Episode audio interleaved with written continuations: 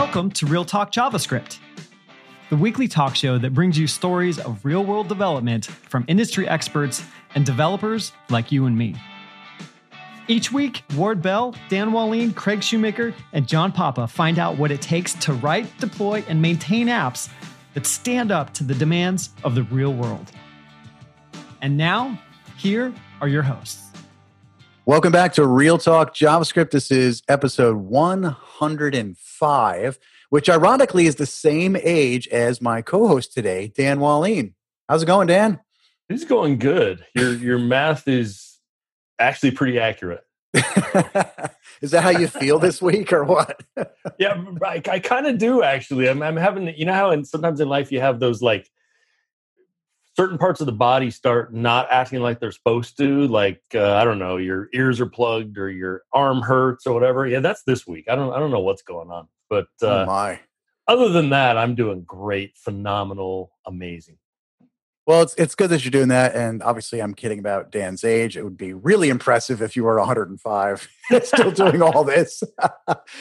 But today we have a great topic. One of the more fun topics we have. It's something I can't believe it took us 105 episodes to get to, Dan. Really important, I know. Serious topic. Yeah. Cats as a service. You know, we have everything as a service these days, but we don't have cats as a service. And now, thanks to our guest today, Tomomi Imura, we have Cats as a Service. So welcome to the show, Tomomi. All right. Thanks for having me. It's great to be on the show. Well, this will be fun. And for those out there who may be not familiar with you, let me read a little information about Tomomi. Tomomi Imura is a developer advocate in San Francisco Bay Area. Her expertise is combining technology with cats, and her past Cats as a Service project include HTTP Status Cats and Raspberry Pi Cat Camera. It's all about the cats today, so I got to check out some of these projects. Awesome. So you have to tell me, what is HTTP Status Cats? What is that? Oh, so this is actually, something gave myself 15 minutes of fame. Like I think it was 8-9 years ago. When I was kind of bored, I was collecting cat pictures on the internet. I was like, you know what? Some of the cat pictures look like some of the error code in HTTP, like 404, not found, and things like that, right? So then I started creating this, images of cats with a status code, So basically using the cat picture that fits a description of each error code. So if you can take a look at like HTTP.cat. So it's .cat domain. So. Okay. And I dropped that into the show notes, the link for folks. I think my favorite one might be the George Bush eating a cat, which looks like 405. I think that's George Bush. Is it? Yeah. So, I created a long time ago. So, okay, let me see. I have to take a look at what I had. These are interesting. I think that was only one artificial, that's not actual photo, but I found it's funny. So just use that. Yeah. The not acceptable. So definitely, I'm just going to stare at all these pictures now. Not acceptable seems to be a picture of a cat hanging onto a faucet of a tub while somebody is holding them over the tub. Is that not acceptable in your life, Dan? Yeah, I don't know. There's some great ones in here, though. I'm looking at 302 pound. And there's a fireman or a woman, I can't tell, but rescuing a cat. Aw, that's just cool. Nice one, right? Yeah.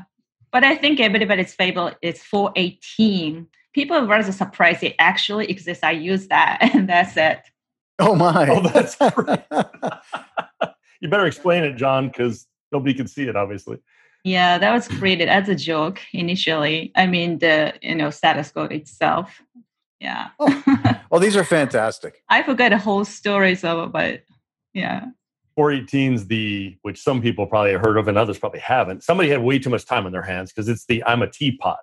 And it's got a little picture of a cat kind of in a teapot. So that's great. Yeah, if you ever want to blow somebody away in an interview, just start asking about HTTP and stuff like that. Ask them if they know what the 418 error code is. Because usually when you tell people it's the I'm a teapot error code, they're like, you're just kidding and joking. I'm like, no, there's actually an error code for this. Okay. Yeah. 510 not extended. I don't think I've ever heard of that one. That is a crazy picture. I don't even And some of the things actually have updated. I just recently got this GitHub an issue on my the repo, so I have to fix some of the stuff. I forgot which one, but I believe one of the status have updated, so it's no longer true. I think it's 425. It's the unordered collection. So that was what it was before, but I think it's something else right now.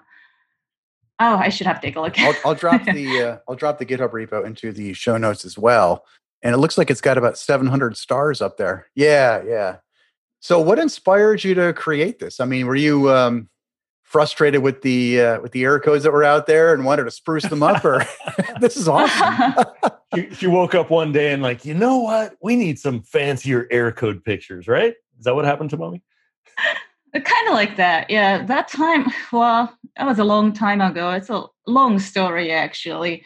I was working at HP, I believe, that time. So my project I was working got canceled and I had nothing to do, but I still had to show up at office that time. So I was just sitting there chatting with my coworkers, but it's nothing to do. So I was like, you know, I'm just going to browse the cat photos. I know that was bad, right? But I needed to have some sort of motivation, you know. No, that's real life. Okay, I'm going to just browse cat videos and cat photos. So then, of course, you know, at the time I was probably writing some, I forgot what it was, working on some side project or something too. And of course it involves APIs. So, you know, it was really related with HTTP and the status code. So I'm like, you know what? I can combine all those. Yeah, that's a great way to combine like fun with actual real stuff. So I love it. Yeah. Yeah. So that time I actually only have created images, you know, all those photos with status code. I didn't. So to be honest, this HTTP.cat webpage was not created by me. So the great thing was when I created, you know, a lot of people in the tech community have reacted. So everybody have created something like, like Apache setup or APIs and web pages and NPM packages and all kind of stuff. So I actually didn't create all those, you know, but the community have done a whole lot of, you know, the good stuff with the cats. And then of course, you know, there are a lot of other variants like HTTP status dogs, or HTTP, like Beyonce status code, and so there we go. You know, all kind of variants out there. So I think I've done something. Part of the trend, yeah, awesome. The dev community, and I really love to see whole new sets of, you know, the status code with something else. Yeah. So you seem to combine cats with just about everything you do online. Like I'm reading some of your blog posts recently, and the most recent one you have is about the spread syntax, the three dots. Oh, yeah. Well, I don't know that cat really involves. The thing is, I was giving a lot of conference talks. You know, it's not because I'm, you know, developer advocate. I just, you know, like to speak and, you know, talk about technologies. So I talk at a lot of conferences. And I was invited to some conference, which actually most of them got canceled this year because of the COVID. But, you know, I wanted to, you know, give some brand new talk. So I kind of thought about maybe I can talk about ECMAScript, all that new stuff, ES6 to ES, I think the latest 11. So, yeah, spread operator one's just one of the example I use in the talk, but I had a lot more to talk about, you know. So I decided to, you know, just branch out as a blog post instead of conference talk. Actually, I didn't mention a conference talk too, but yeah. It's nice, though, because you give some really good examples in here. Like I'm looking at math.max, and, you know, that comes up sometimes. Right? Yeah. Mm-hmm. And how, you know, it's normally a comma-separated list, and you show how you can take an array and spread it out. And a lot of different good examples in here. Mm-hmm. Oh, yeah. And the one thing I did use a cat pun, concat. Yep. So you can concatenate arrays using this three dots, you know. Yep. And there's also a cat image in the post of the blog post. So you find a way to work these cats in one way or the other, I've noticed. Go to the very bottom, John. Want to find out more about ES Next? I'll be giving a talk about EC Meow Script. Oh, meow. My. Oh, Eka Meow. Oh, yeah. Okay, I got you. I was a little slow on that. So that's the conference, awesome. You know, talk title was an Eka Meow Script, What's New in JavaScript Explained with Cats. So this is something nice. Just gave at the Web Directions conference online, and which was actually an Australia-based conference. But, you know, of course, due to all the coronavirus and stuff, I didn't get a chance to actually be there. So all right. The next time I put a post together or a conference workshop or a talk, I'm calling you, Tomomi, because you have much better titles. I was literally just thinking that. Man, I got to take my game up a notch and like consult with Tomomi. That could work. There's actually a really cool post you wrote I wanted to ask you about from a couple of years ago. But before we get to that one, let's take a quick break from a word from our sponsors. Hey, are you building apps in React, Angular, Node, or some other framework? Well, with NX, you can build your full stack apps in a shared mono repo, integrate with modern tools, and reinforce best practices. You'll get advanced code generation and automatically configured tooling like Cypress, Jest, and Prettier that will simplify your workflow. NX also helps you simplify the relationships between applications and shared libraries to make it easier to share more code and develop more consistently across teams. And the best part is you'll build higher quality apps and spend less time on configuration.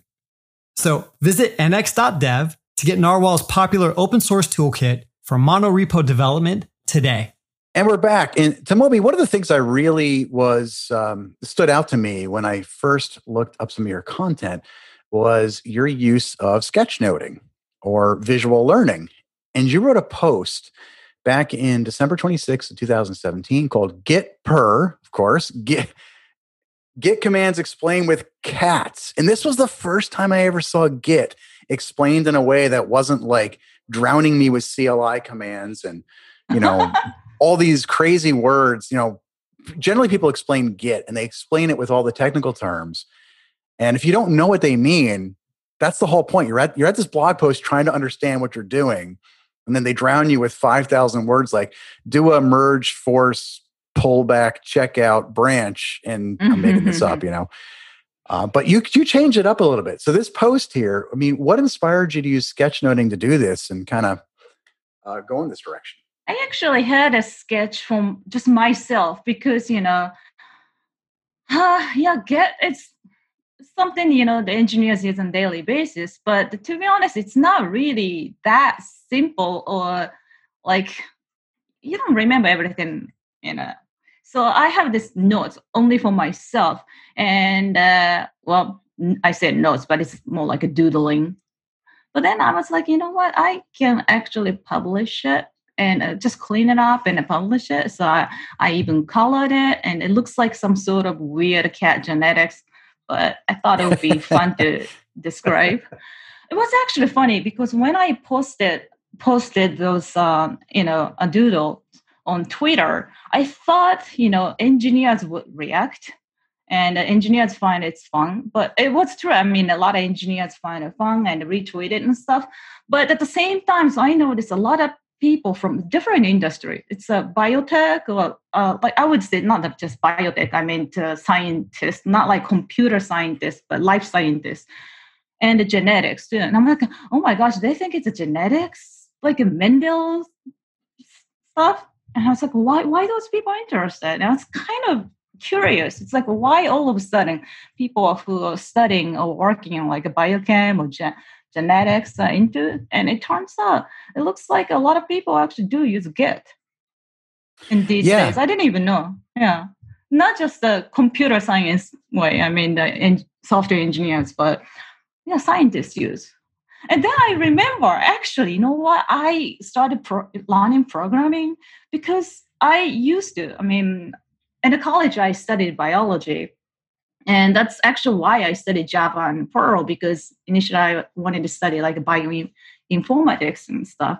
So I guess Yeah, that was a long time ago anyways. But yeah, I guess a lot of scientists out there use the technology. Can I do a quick segue on that, Tomomi? So my first language was Perl.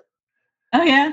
Probably not the best language to start with, I'm going to say, because you sort of felt like you had to learn regex and stuff like that. But anyway, I digress. Because back then, since I'm, what am I, John? 104, something like that?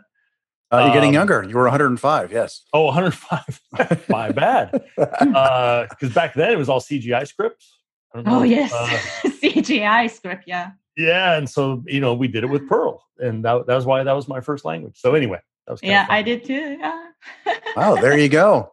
Yeah, I was looking at this. What I like is that you're showing inside your notes, and I put this in the show notes for people to go look at.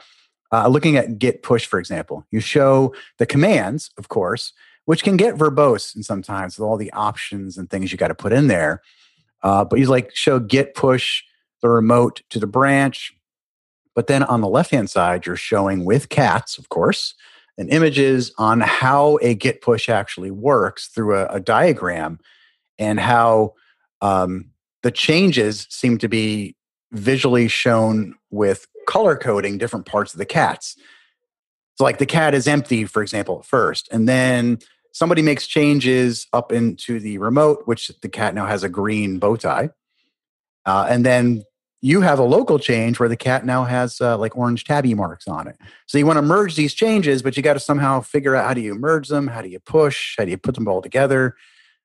I like this so much because the visual representation, which I'm not doing justice by talking about, go check it out, everybody. The visual representation makes it so much easier to understand what's happening by using this kind of a diagram for me than reading the standard Git blog post that you read where people are including myself, you talk about them in technical terms and it's I don't understand what's happening.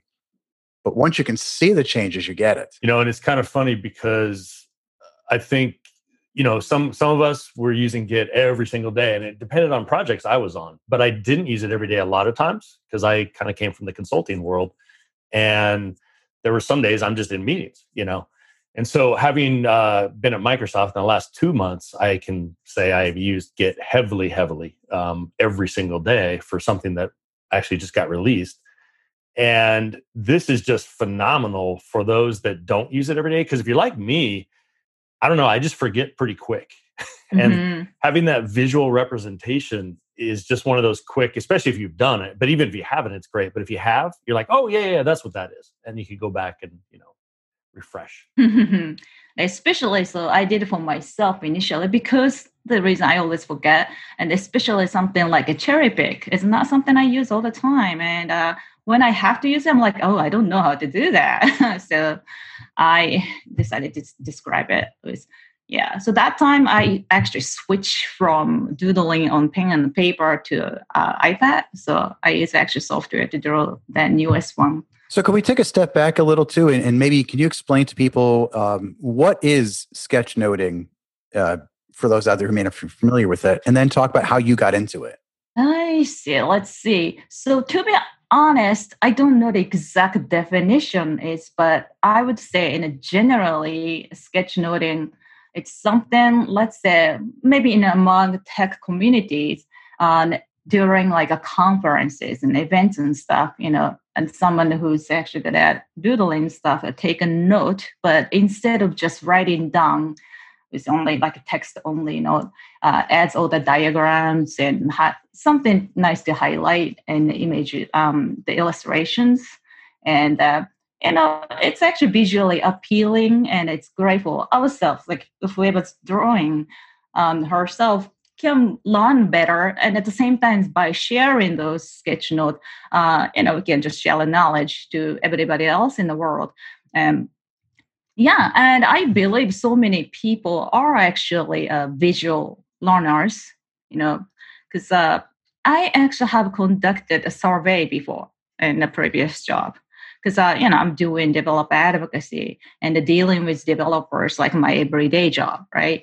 My job really is more like helping, developers out there by explaining technologies and rather than me being a software engineer writing code. It's a slightly different world. So yeah, I asked a bunch of developers how they learn like new technologies and APIs and stuff. And of course, you know, pretty much everybody, but I wouldn't say 100% of people read docs. I was rather surprised. It's like, oh, some people don't read docs at all. Surprise. And a lot of people, yeah, learn from code sample. That's more like me. Yeah. And just using a GitHub, the code samples in GitHub or whatever. You know, that's one way. Another way is just that people rather learn from something visual. And of course, you know, visual assets are not always available on any API or framework site, but still many provides like video, you know, like YouTube videos and stuff. That's one of the factor. I popped in your data structures hash table, which is, it's got an image. Oh, yeah. How to explain that. It's pinned to your Twitter profile for now, but I put the direct link in there. Yeah, I don't think I blogged about it. I should. That's fantastic, actually. I'm looking at this. First of all, I love your penmanship and your artistry is great. Thank you. But to do sketchnoting, I mean, people don't have to be an artist to do this in any way. You know, it's really just, it's a visual way to explain something. Mm-hmm. And what I love about this is sometimes I don't have time for videos. This is coming from a guy who creates hundreds of videos. I don't have time to watch a video so much and find the exact spot of what I want. Maybe I don't have the patience or the attention at times to read through a bunch of docs and find what I need. But a sketch note to me is like, this is a great, I feel like I'm back in high school and college. I'm taking notes the way I wish I would have taken notes back then, where I've got a single page that explains how does a hash table work? You're showing, you know, all the array pieces. And of course, there's cats. Yeah, so that's another thing. So one of the latest work for me with the cats. So yeah, so actually it's funny because in high school, I was the person who actually really take time for the noting. I mean, taking the notes and the kind of person who everybody came to ask to borrow. But that means, you know, it's a good, it's pros and cons.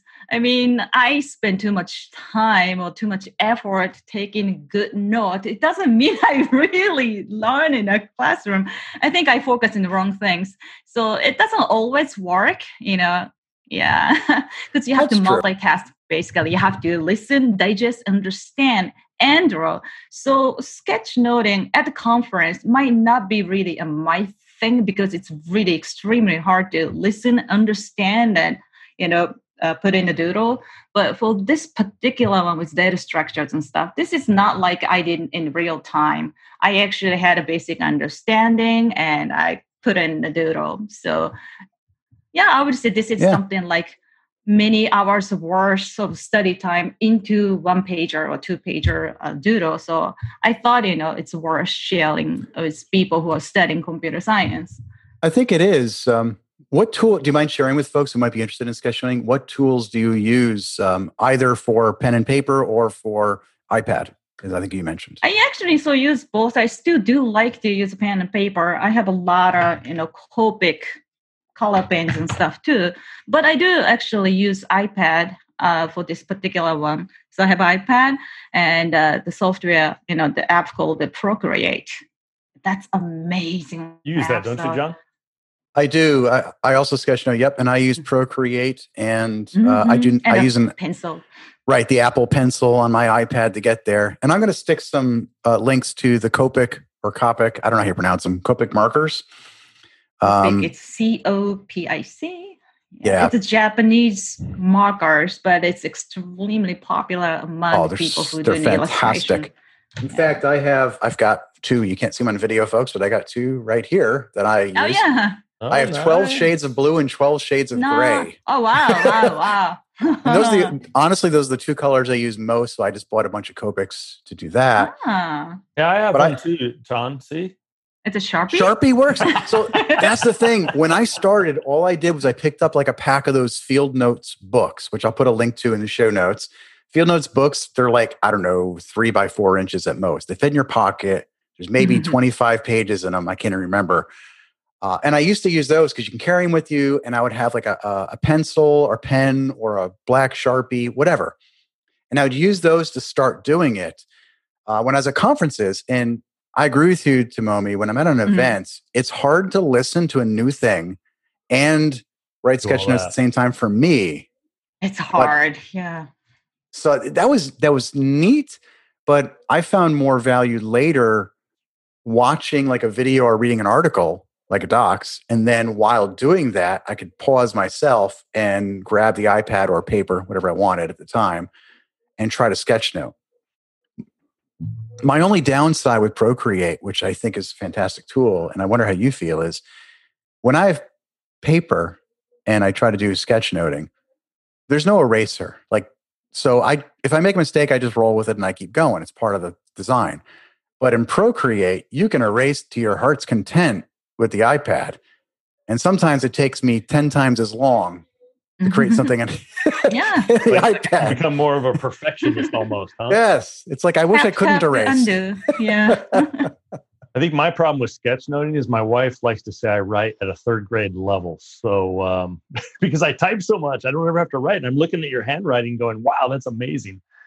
But I guess that's just practice. Do you actually write physically a lot then, Tomomi? Not much. So when I was a kid, I really loved drawing and doodling and stuff, but I kind of lost the ability because when I hit a teenage, I forgot about all those. I was playing a band and, that was like become like my entire life. So I didn't do anything else really. I didn't even study. But then later on, like when recently, I would say, I kind of feel like I should start doing again. And I was actually totally encouraged by a friend of mine who was doing live sketchnoting at the conferences. And that was phenomenal. I really have respect that whoever can do this, really. I tried, but I didn't do well on live as much as everybody else. Yeah.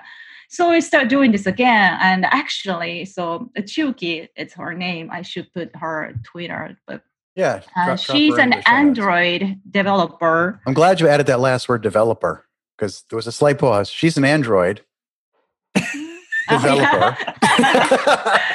Now you can tell I'm not good with multitasking, but I tried to type out her Twitter handle and speaking. I can't do that. That's why I'm not good with, live sketchnoting and listening and drawing at the same time.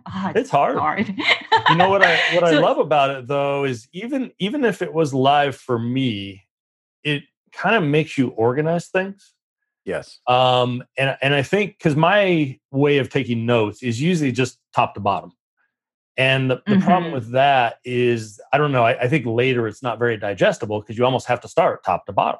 Yeah. Whereas with the sketchnoting approach, and I think this is great for just when people are learning things, because I don't know about you, when I'm trying to solve a hard problem, it's funny. Sometimes I'll have literally one of my sons or my wife even come in the room. They know nothing about what I'm talking about, but I will talk through the problem. And then, I'll be like, oh, I got it. Thanks for coming, and then they can go. And I think that's kind of the case here is by breaking it out like you do. Like I'm looking at your hash table one. It's like super organized. And I think it's almost like a bucket of memory. You know what I mean? And so later it's easier to recall. At least I would argue. Yeah. So that's really the way of thinking. So when I actually draw, I have to really think everything visually in a quite different way. And I believe whoever I shared with and the people who learn from my sketchnoting probably feel the same, and I don't know. I don't know anything about human psychology or how brain works, but it's still not everything that has to be like a top to down. You can have like maybe, let's say, some core idea in the middle, and you can all branch out and add in more ideas or facts or whatever. It depends on what you're doing. And I think that's actually the drawing itself, or even digesting the drawing by somebody else. It's a great brain exercise. And I, even before I started drawing, I was actually always doing without thinking, like even math class or philosophy, I was always drawing stuff. And I believe that's why I was actually good at. I was really good at logics and stuff without really studying hard. And my friend, I remember at the college, a friend of mine who wanted to go into law school, she had a really hard time studying all logics and stuff. But she was so surprised, like why I understand the whole question, I could answer I should be in the lawyer, and I don't want to, but she was joking about it. So for some reason, I thought it was, well, I'm natural. I just understand all those logics without. But I think it's because of the way I think or the way I draw, you know, just the different way of thinking helped me understand things logically, I believe. I know I'm kind of speaking coherent, not so coherently, so I don't sound like a logical person, but I really believe that, you know, exercising, it's a good exercise to, you know, learn things. And while we've been talking here, I've been dropping a bunch of notes into the show notes for folks to check out. Everything from the tools we mentioned, like the Copic markers, the Field Notes, Procreate, as well as some videos and some blog posts and some people who you can follow for sketchnoting. The big name you should know out there is Mike Rohde, everybody. I believe I'm pronouncing his last name correct, but he was the first one I ever heard about to do sketchnoting about a decade ago. He wrote Sketchnoting Handbook, which you can check out. And it's a book that's written in sketchnotes, which is fantastic. So you can kind of pick this book up. Oh, I have the books. Wow. Yeah, I actually do. Yeah, he's I actually met him at a conference. It was MIX, Microsoft conference back in 2009, I believe, or 2008. And he was sketchnoting the keynote that Microsoft was doing at the time. And I was like, at the time, I'd never seen anybody. He had this large poster board and he was sketchnoting live whoever was up there doing the keynote for the whole day. Mm. And I just thought that was fantastic. Like, what a great way to capture the essence of what you're learning and talking about. Well, and I would guess, Tomomi, I mean, correct me if I'm wrong, but when you're learning, let's say, you know, I was just reading an article yesterday on ES 2021, actually, features. And I would guess, do you kind of like mentally, before you even sketch it, because you have to plan this out, right? Yeah. I mean, that's the thing that strikes me is like, wow, how do you make sure there's enough space, especially if we're on paper? Oh, God, yeah, that's a common problem, actually. Yeah, it's the hardest. You know, Procreate, John just erases, I guess, but you know, when you're on pen and paper, you can't do it. But do you tend to actually think that way, too, when you're learning a new subject? Yes, I do, but things never really work in the way I planned, unless I know about exactly how many minutes the speaker's going to, you know, give the talk or whatever. It's just really, yeah. The page is never big enough. Yeah. So many times I have to actually, that's why I started using Procreate, because I can edit. So I can just create, you know, take a note somewhere, could be in a pen and paper or maybe other space, and we can just switch in later on. Or if I got too much white space, I can just expand some of the, you know, elements later. So I can always edit. So that's the reason I use Procreate. Sorry, my cats are fighting. That's awesome. I love that background noise of the cats fighting. First, I was like, is that my stomach? But no, that's the cats. Yeah, one of my cats is really grumpy now because, you know, we have awful weather. Well, not just weather. I mean, the smokes from the, that's right. The wildfires. The fire is so badly right now. Francisco. Yeah. And oftentimes, so actually one of my cats loved me working from home so she can just hang out in the backyard while I'm home. But now she can't. I mean, the air is unbreathable, so it's not healthy. And she has to be in a home all day, and she's frustrated. Like Nor do us humans. Mm-hmm. So kind of flipping over to we kind of got sidetracked on sketchnoting because I love sketchnoting, and so do you all. But, and we should do a show on that sometime, actually. Maybe get Tomomi back, and we could talk to Nitya, a coworker of ours. Yeah, I was going to mention about her, actually. We have to. I'll drop Nitya's link into the show notes for folks. She's great. So we could get a bunch of us on to talk about it. But in the world of JavaScript, like I know you send around things like cats a lot. You send around sketchnoting a lot. But I notice you're very modest. You use these tools that people are interested in, like visual learning and artistry and drawing and cats, which most of the world seems to enjoy cat pictures on the internet, right? Yeah, so the internet is made with cats, right? These two things are fascinating to people. And you use those paradigms to draw people in to learn things that are, I mean, let's be honest, technology is not nearly as exciting as cats and sketchnoting. So I'm amazed at the way that you do it consciously? I imagine you do, to say, you know, here's a boring topic. I need to, how do I get people interested in this? I'm going to use really interesting topics like cats and sketchnoting and whatnot to get him in there. I mean, how do you, when you start to put a blog post or a talk together, how do you start going through that process? Let's see. So find a topic that you like, first of all, of course. Otherwise, you don't want to do anything with something you're not interested in. So find a topic that you absolutely like. Well, something that you already know. Yeah, one thing is you already know if you, your purpose or you want to just share something to the rest of the world, or when you want to learn about new technology, that's actually the great opportunities too. So that's why when I started this EC Meow Script talk, yeah, of course I'm not like an expert. I know everything happened in each ES, like a new ES, right? But of course, I created my conference talk. And I was really desperately seeking for where I can use a cat with, but I learned a lot.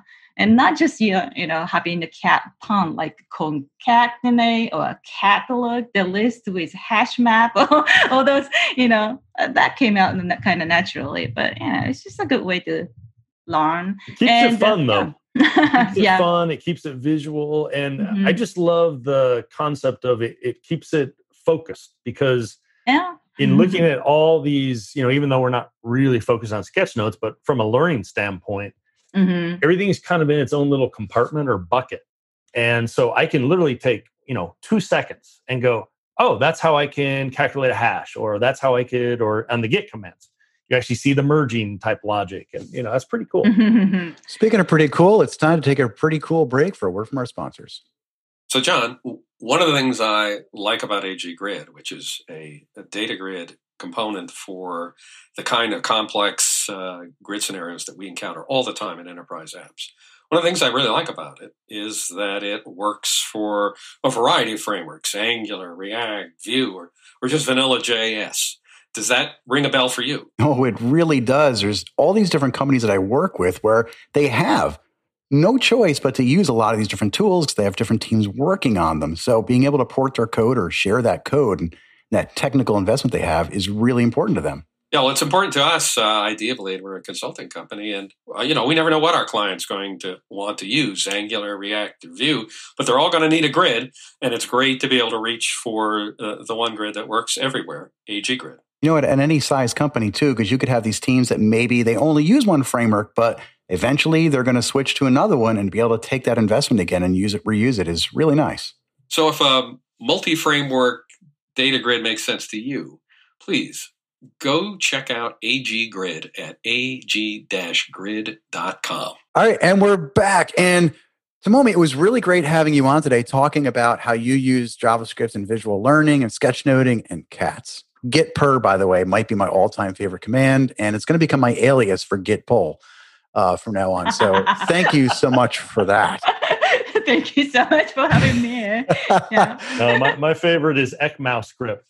You're going to see my talk, yeah. I think I use a really interesting cat picture so people will never forget some new functions like I would say string, trim start and trim end. I use a really interesting picture. So you're going to see the talk. Cool, yeah, definitely. I'll drop a few links to some of your talks up inside the show notes as well. If you have any, go ahead and do those too. But we'd like to end our show with a final thought for our listeners. What could be on topic, anything we've talked about today, or it could just be something interesting that's going on in your lives that you want our listeners to know about. Mr. Dan Wallin, what is your final thought for the day? If you are in an area where you can get out, which fortunately I am somewhat in Arizona, if you like to be completely confused, but yet amused, go check out Tenet, the movie. It's with Christopher Nolan, and as you know, he's done Inception and Batman and a whole bunch of fun things. But I'm still trying to figure out parts of that one. It's pretty trippy on how it works with time, and I'll leave it at that. My last one is one of the groups that I've been working with in my new role at Microsoft, just open-sourced Tuesday. And you can go to fluidframework.com, and it's a real-time collaboration framework. Still in the works. It literally just got released, yesterday. So There'll be some changes coming, but it's a really cool way. It's a step beyond like WebSockets or SignalR. It's a little more granular, and I'll let you check that out if you're interested. Awesome. And Tomomi, what's your final thought for our listeners? Let's see. So I would say in the many times when you would like to learn new thing, new technology, sometimes teaching somebody is the best way to, understand better. And but you don't always have to be a teacher, like something like a drawing, like doodling, something like I do and share with people, that itself, even if it's not, you're not like a doodle kind of person, but it's still, just try to share with somebody. It doesn't matter it's Twitter or not, but that might be the great way to learn and have better understanding. And also, of course, to being a software engineer, it's like you always have to learn a new thing, and it's kind of pain. But of course, learning doesn't have to be pain, and the technology, learning about new technology doesn't have to be pain. Find some way to, find some way to make you have fun. It doesn't have to be cats, but something. Oh, can I say another thing? I Absolutely. Actually didn't, yes. So I didn't mention this at all, but I just started working at Microsoft in July, and my focus is in Teams, in the MS Teams. So you know what? So I'm kind of thinking maybe I'm going to create something highly visual and very interesting, so you can learn about a Teams like APIs and SDKs and stuff, and they're gonna. I really love to encourage you to build some apps for Teams. So, yeah. Now I say that, so I should do it, really. You really should, yeah. You're now committed. Yep. Well, it's great to have you as part of the team. And as part of this podcast, my final thought for sketchnoting is this. And I'm likened back to a moment where Dan and I were at a conference somewhere back when traveling was a thing. And he was interested in learning how to do some sketch notes for something for Docker. And we had a short conversation about, he said, common thing I hear all the time, I don't feel like I'm very good at drawing, this, this, and that. And I'm the same way. I don't draw well either. But we hear this a lot. Like, you don't have to be a fantastic artist to do sketchnoting. Three things that I think are really important if you want to sketchnote. First, learn the three shapes. Triangle, circle, and rectangle. If you can draw those three things, you can draw most objects. I could do those three. It's yes. So true. Yeah. So curious. Practice writing those. Like, grab a piece of paper and write out 10 of each of those shapes. That's first thing to learn. Second thing to learn is really just learn about white space. It's okay to leave space on the paper when you're writing. Cramming everything in is okay, but white space actually can be your friend. So it's okay if you've got spacing. And the third is, my tip here is your font, or a better way to say it is, pick what kind of letters you want to draw. Do you like uppercase, lowercase, whatever your handwriting is, etc. Pick whatever your lettering is going to be for what you put on the page. As long as you can write letters, you can use white space, and you can draw triangles, rectangles, and circles. You can sketchnote. So give that a shot. Try some of the great learning tools we dropped in the show notes, and hit up Tomomi on Twitter and our good colleague Nitya, who I dropped her link in here. It's on Twitter. She's just Nitya, which is kind of cool. Nitya, right? Yep. Drop lines into there to us on Twitter, and we can help you out and get started with sketchnoting. And maybe we'll do a full-time show in it in the future. Hey, Tomomi, thanks for coming on. And thank you, Dan, for joining us on your special 105th birthday. And thank you all for listening to yet another week of Real Talk JavaScript. You'll hear from us every Thursday morning. See you next time.